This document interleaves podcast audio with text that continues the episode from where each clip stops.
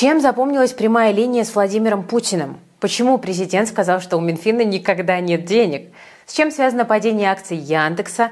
Чем планирует заниматься СПБ биржа после санкций? Как обстоят дела с заблокированными активами и почему в России в полтора раза выросло число финансовых пирамид?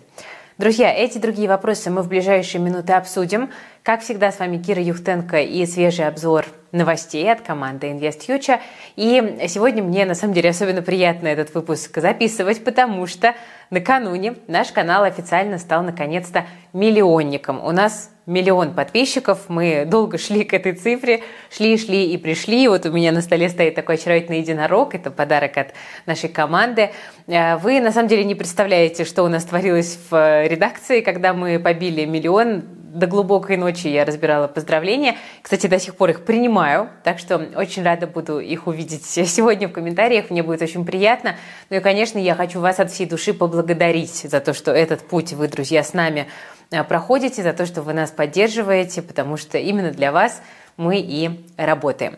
Кстати, можете в комментариях еще написать, почему вы э, нас смотрите, почему вы на нас подписаны, какую пользу, может быть, наш канал вам принес. Тоже будет, на самом деле, очень, очень приятно э, нашим ребятам ваши слова э, почитать. А то очень много всегда негативных комментариев. Пусть сегодня будет день комментариев положительных. Спасибо вам большое. Идем дальше.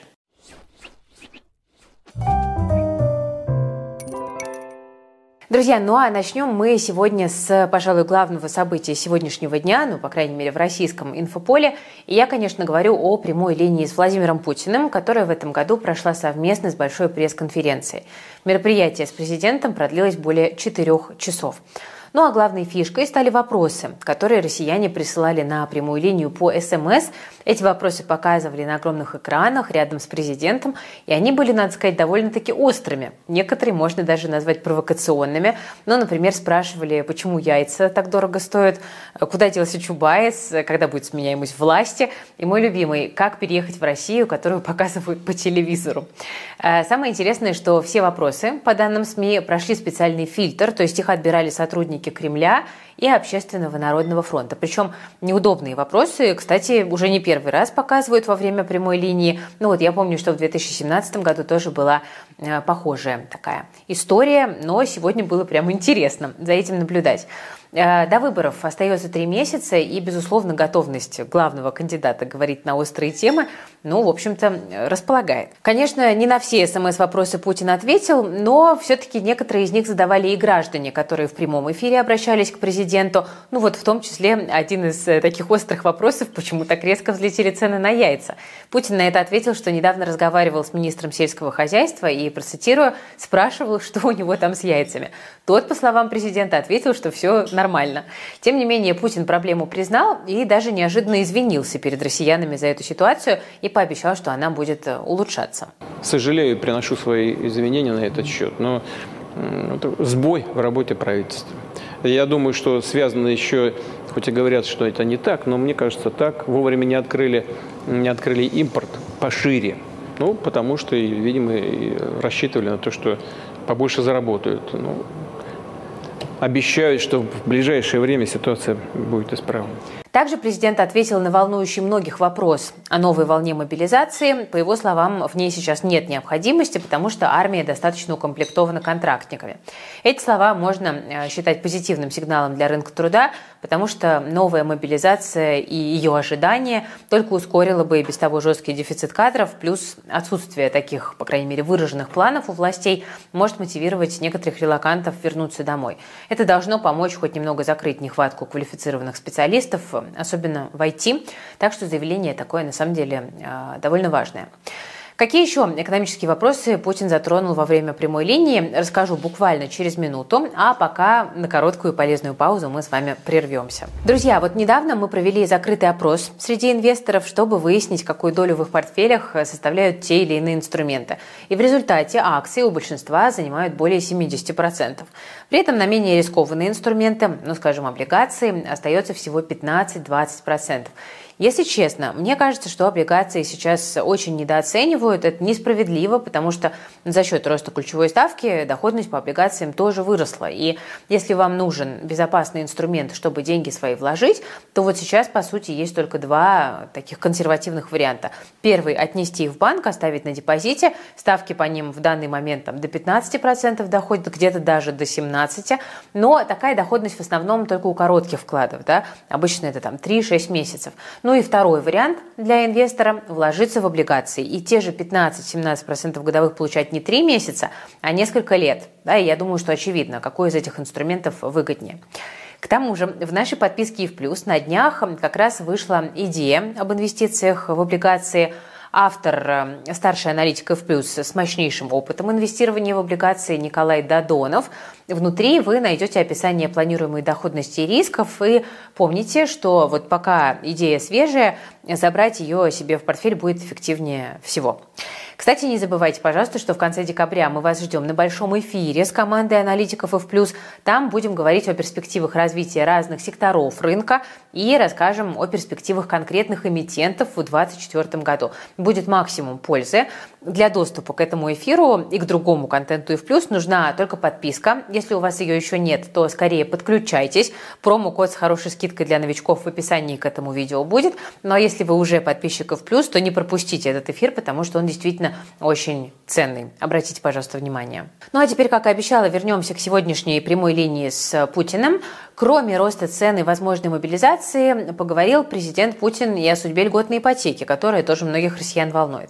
По его словам, сейчас правительство думает о продлении семейной программы. И он отметил, что при этом Кабмин должен исходить из реальных возможностей бюджета.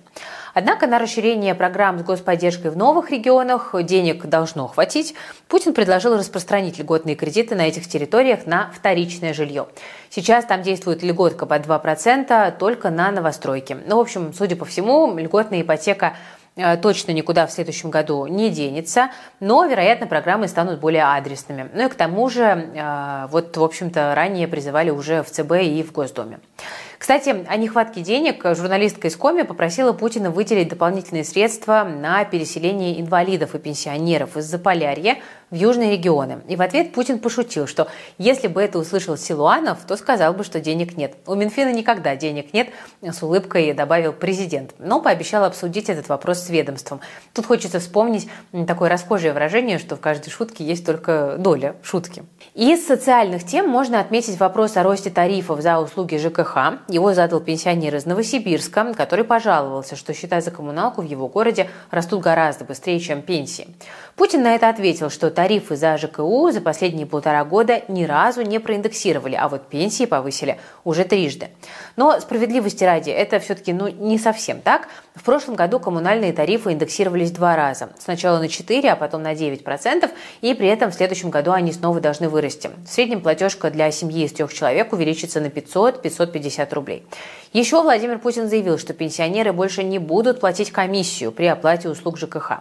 На прошлой неделе Госдума приняла закон, который запрещает банкам брать процент за оплату коммуналки с россиян, которые у нас нуждаются в социальной поддержке. Категории таких граждан определит правительство, ну и, видимо, пенсионеры в этот перечень точно попадут. Сам закон должен вступить в силу с 1 июля следующего года. Конечно же, на прямой линии речь зашла и о курсе рубля, куда без него. Путин заявил, что э, курс в России плавающий и зависит от разных факторов, включая цены на российские экспортные товары и указ об обязательной продаже валютной выручки. При этом нынешние колебания рубля носят временный характер, и курс обязательно нормализуется, заверил президент. Но, правда, когда именно это произойдет, он, к сожалению, не уточнил, а хотелось бы. Кстати, сегодняшний день начался с укрепления российской валюты. Доллар с утра опустился ближе к отметке в 89, но вот во время прямой линии курс э, снова почему-то пошел наверх. Но это длилось недолго, и по итогам дня рубль все равно немного укрепился. Друзья, ну а вы что скажете об экономических итогах прямой линии с Владимиром Путиным? Довольны ли вы его ответами или не очень? И какой вопрос вы бы сами задали президенту, если бы такая возможность появилась? Жду ваши ответы в комментариях, ну а мы пока двигаемся дальше. Ну и давайте посмотрим, как на заявление Путина сегодня отреагировал российский рынок. День начался позитивно. Индекс Мосбиржи пошел наверх вслед за ценами на нефть, которая сегодня подорожала до 77 долларов за бочку. Но Против рынка играло укрепление рубля, о котором я уже говорила.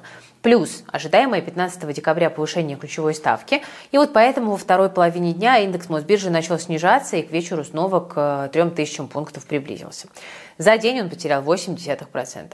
Еще предположу, что инвесторы ждали от президента каких-то заявлений о поддержке фондового рынка, возможно, но их не прозвучало, и вот мы видим, что медвежье настроение игроков охватили. Несмотря на подросшую нефть, мы видим, что нефтегазовый сектор ушел в минус, причем почти в полном составе. И, кстати, то же самое касается и банков, для которых повышение ставки означает э, возможное сокращение кредитного портфеля. При этом в лидеры роста вышли у нас бумаги Мосбиржи. Площадку называют главным бенефициаром жесткой денежно-кредитной политики. Э, ну, собственно, потому что вместе с ключевой ставки у компании растет и процентный доход, который для бизнеса Мосбиржи довольно значимый. В то же время в лидерство по снижению э, сегодня у нас вышли бумаги Яндекса, которые растеряли весь рост последних дней. В конце дня падение ускорилось. Издание Forbes написало, что у инвесторов возникли разногласия по сделке с Яндексом, а предметом спора стала обмен акций головного нидерландского холдинга на бумаги новой компании, которая может получить весь российский бизнес Яндекса. Это один из ключевых элементов реорганизации IT-гиганта. Forbes пишет, что по мнению американских акционеров материнской компании Яндекс НВ, для западных фондов обмен бумаг будет, я процитирую, запрещенной новой инвестиции в Россию. И таким образом часть западных инвесторов окажется в неравных условиях. И, вероятно, эта история может негативно отразиться на сроках разделения Яндекса и дате его переезда в Россию. Ну, по крайней мере, так, видимо, подумали игроки на Мосбирже, которые сегодня от бумаг компании активно избавлялись. Кстати, ближе к вечеру о планах полностью переехать в Россию из Кипра заявила группа Тиньков. Этот вопрос поднимут на внеочередном собрании акционеров. Состоится оно 8 января. Ранее компания уже сообщала, что собирается сменить юрисдикцию, но варианты для переезда не озвучивала. И, вероятно, поэтому акции ТКС группы на эту новость не сильно отреагировали. Ну, сначала они, конечно, подросли, но очень скоро продолжили снижаться. За день бумаги примерно на э, там, процент подешевели. Кстати, и акции Озона тоже не особо позитивно на свежие новости сегодня отреагировали, ушли в минус э, на 2 с лишним процента, а компания объявила о запуске специального сервиса для водителей фур, который будет работать по принципу Uber. Озон долго думал, как сократить издержки на логистику и придумал. И идея, на первый взгляд, выглядит логично. Расходы на логистику – это чуть ли не главная статья для маркетплейса. Но как всегда, есть один нюанс. Тут дело в том, что грузовой Uber много кто пытался сделать, но это очень опасный бизнес и очень капиталоемкий. Ну вот, например, осенью в Штатах эм, буквально с треском обанкротился конвой. Это супер перспективный такой как бы Uber для грузовиков. Э, туда вложили деньги, например, там Гейтс и Безос, но юнит экономика драматически разошлась с ожиданиями и высокими ставками. Компания просто не выдержала сочетания собственного агрессивного роста и финансового давления и предсказуемо схлопнулась. Справедливости ради, бизнес-модель чуть другая. Озон – это не просто прокладка между грузоотправителями и получателями, она и есть и отправитель, и получатель. Ну а основа логистической инфраструктуры инфраструктура у нее своя. Ну, в конце концов, этот Uber – довесок к своим водителям, да, неполноценная их замена. Но, тем не менее, эта идея, такой эксперимент на минном поле, который может э, стать опасным для всей бизнес-модели компании – Озон у нас одна из немногих акций роста, которая пускает свободный денежный поток в развитие. И таким бизнесом очень важно быть, конечно, финансово устойчивыми. Поэтому хочется, чтобы к подобным экспериментам заодно прилагались расчеты, которые бы показывали, что они не угрожают основному бизнесу. Но, с другой стороны, возможно, все-таки Озон все продумал. Но без железной уверенности в успехе, конечно, довольно рискованно в такие авантюры залезать. Друзья, э, я тут поняла, что мы почти перестали следить за американским рынком, и вы иногда пишете про это в комментариях. Э, резонно, но, с другой стороны, российскому инвестору э, сейчас все-таки это не очень актуально. Да? Что, что уж бередить раны. Но, тем не менее, в Америке на вчерашних заявлениях Джерома Паула росло буквально все, что только может расти. Глава ФРС сказал, что дальнейшее повышение ставки маловероятно, а начало снижения уже обсуждается. И в конце Паул добавил, что у него есть ощущение, что все это станет вопросом следующих заседаний. Индекс S&P 500 тут же на процент подскочил, биткоин вырос при этом сразу на 3. Если, кстати, считать с 1 января, то биток вырос уже почти на 160%. И я уже несколько лет говорю, что небольшую часть портфеля можно диверсифицировать криптовалютой, а, если делать это осторожно да, и с пониманием рисков. Ну и, собственно, вот такие булраны, как в этом году, это оправдывают. Если вы уже инвестируете или только присматриваетесь к крипте, то у меня для вас хорошая новость. Вы наверняка уже знаете нашего криптоэксперта Женю Попова. Он в этой сфере работает уже 7 лет и ведет наш криптопортфель в ИФ+. Но вы вряд ли знали, что Женя отвечает и за наш бесплатный телеграм-канал ИФ Крипто. Ну вот, например, сегодня Женя выложил пост и там назвал прогнозы по курсам самых перспективных монет на 2024 год, причем в которые он сам инвестирует и щедро этим поделился. Поэтому обязательно переходите по QR-коду на экране или по ссылке в описании под видео и подписывайтесь на каналы в крипто. Пост будет висеть в закрепе. Кстати, биткоин это еще сейчас и хороший вариант для вложений с доходностью в долларах, а таких опций у российских инвесторов ну почти не осталось. Особенно после недавних санкций против СПБ биржи. И, к слову, о ней я тоже давненько вам не рассказывала. Давайте поговорим. Тем временем площадка у нас планирует возвращаться к истокам. Раз зарубежные бумаги больше недоступны, СПБ биржа решила сфокусироваться на срочном рынке с расчетами в рублях. Об этом сообщил коммерсант, ссылаясь на свои источники. И вот по их словам, уже в ближайшие дни площадка может объявить о запуске торгов опционами. Кроме того, один из источников отметил, что биржа хочет запустить, цитата, «много фьючерсов, в том числе и на иностранные акции». Про истоки я сказала, потому что срочными инструментами Мосбиржа занималась еще в начале своего существования. Со временем приоритет сместился на иностранные ценные бумаги, многие про это вообще не знают – но вот теперь, видимо, история как бы закольцевалась. Тем более, что сразу после введения санкций Роман Горюнов оставил пост главы биржи. Это место занял его предшественник Евгений Сердюков, который как раз-таки и занимался развитием срочного рынка. Но поможет ли это СПБ бирже остаться на плаву? На самом деле есть ощущение, что нет. У этого сегмента гораздо ниже маржинальность, ну а конкурировать с более сильным игроком на срочном рынке в лице Мосбиржи питерской площадке ну, вряд ли сейчас под силу, особенно после тех репутационных ударов, которые она на себя приняла. И, собственно, у СПБ биржи остается нерешенным самый главный вопрос – возврат клиентам заблокированных активов. Часики, между тем, тикают. Лицензия УФАК, я напомню, кончается 31 января.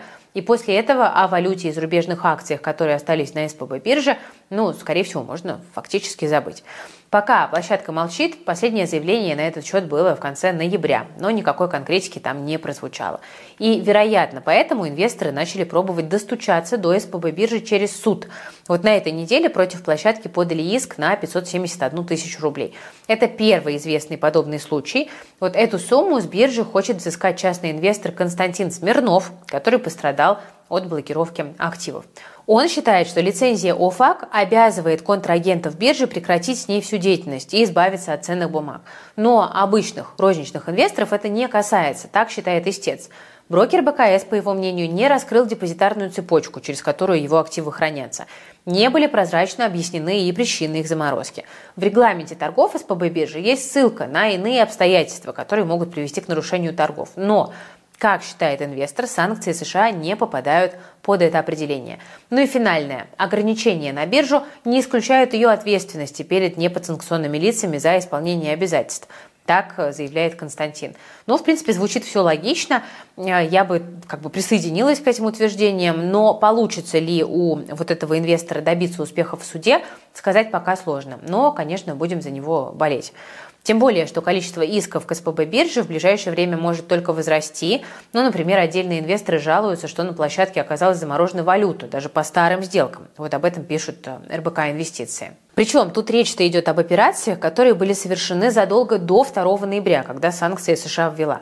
При этом некоторые игроки сообщают о блокировке валюты, которая вообще никакого отношения не имела к СПБ и была куплена на Мосбирже. Просто она хранилась на едином брокерском счете. Пока понимания, как именно питерская площадка планирует эту проблему решать, нет, но люди, конечно, гневаются и гневаются совершенно справедливо. После введения санкций руководство биржи обещало, что с деньгами все будет нормально, а потом лишило доступа к активам и, можно сказать, ушло в глухую несознанку. Я, конечно, тут в очередной раз могу напомнить, что с февраля 2022 года я не рекомендовала покупать иностранные активы через СПБ биржу и какие-либо сделки там совершать.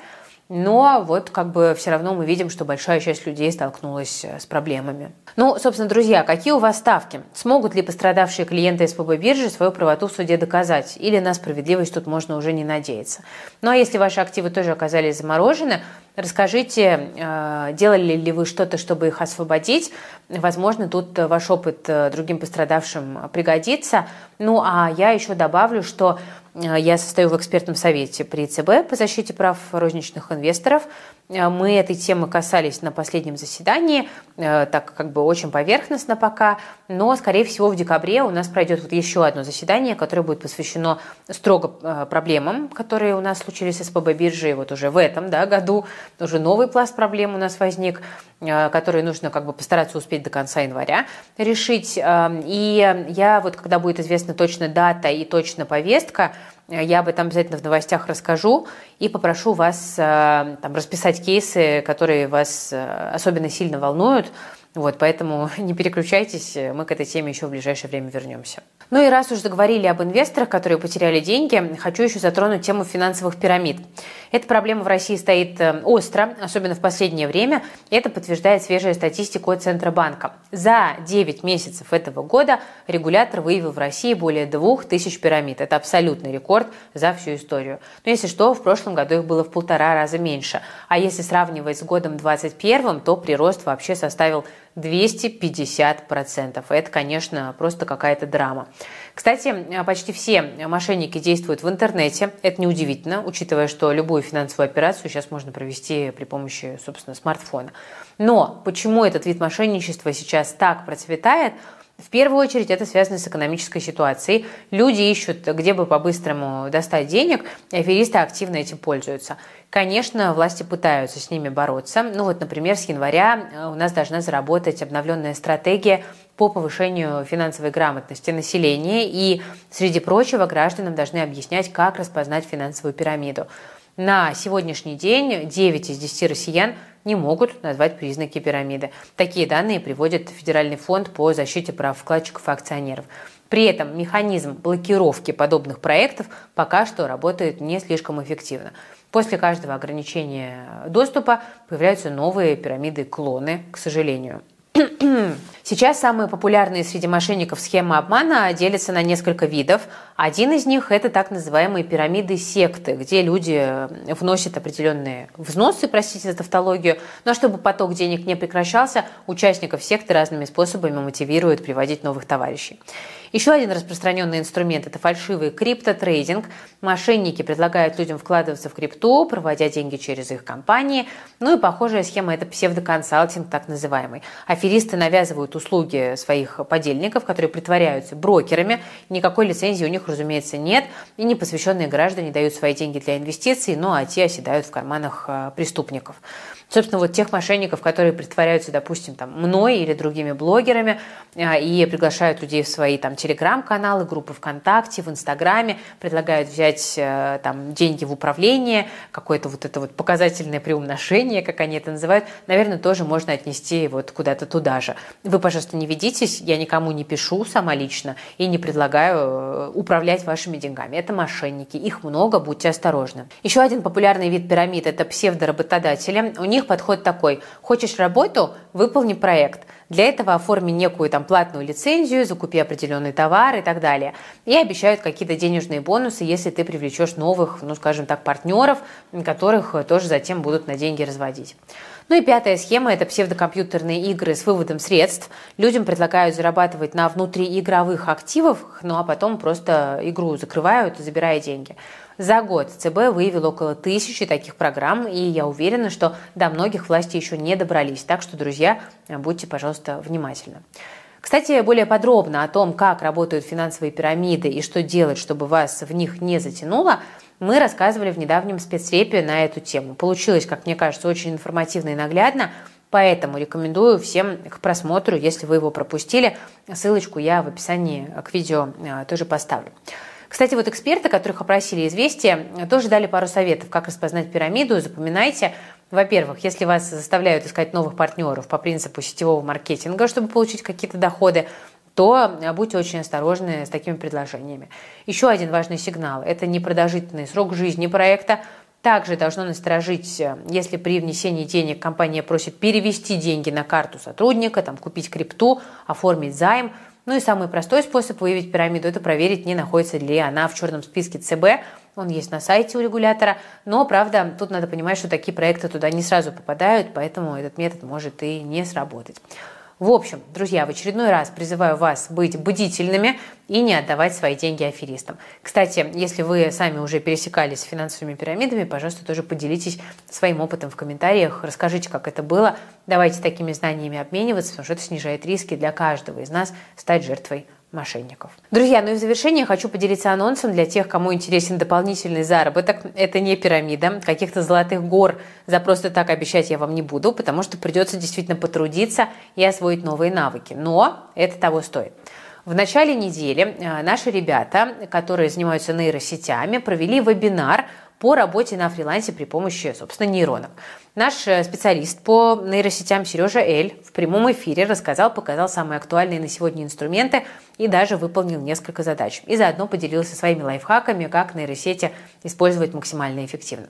Поэтому, если есть желание начать подрабатывать на фрилансе, я советую запись этого эфира посмотреть. Э, денег никаких не надо, доступ к нему полностью бесплатный. Ну а знания нейросетей действительно могут помочь вам повысить свой доход. Так что ссылку на запись я оставлю в описании к этому ролику. Переходите, не стесняйтесь, смотрите и изучайте э, новые технологии, которые, э, собственно, можно уже использовать и в повседневной жизни, и в работе. И для того, чтобы сменить профессию, нейросети на сегодняшний день открывают фантастические возможности. Не пренебрегайте ими.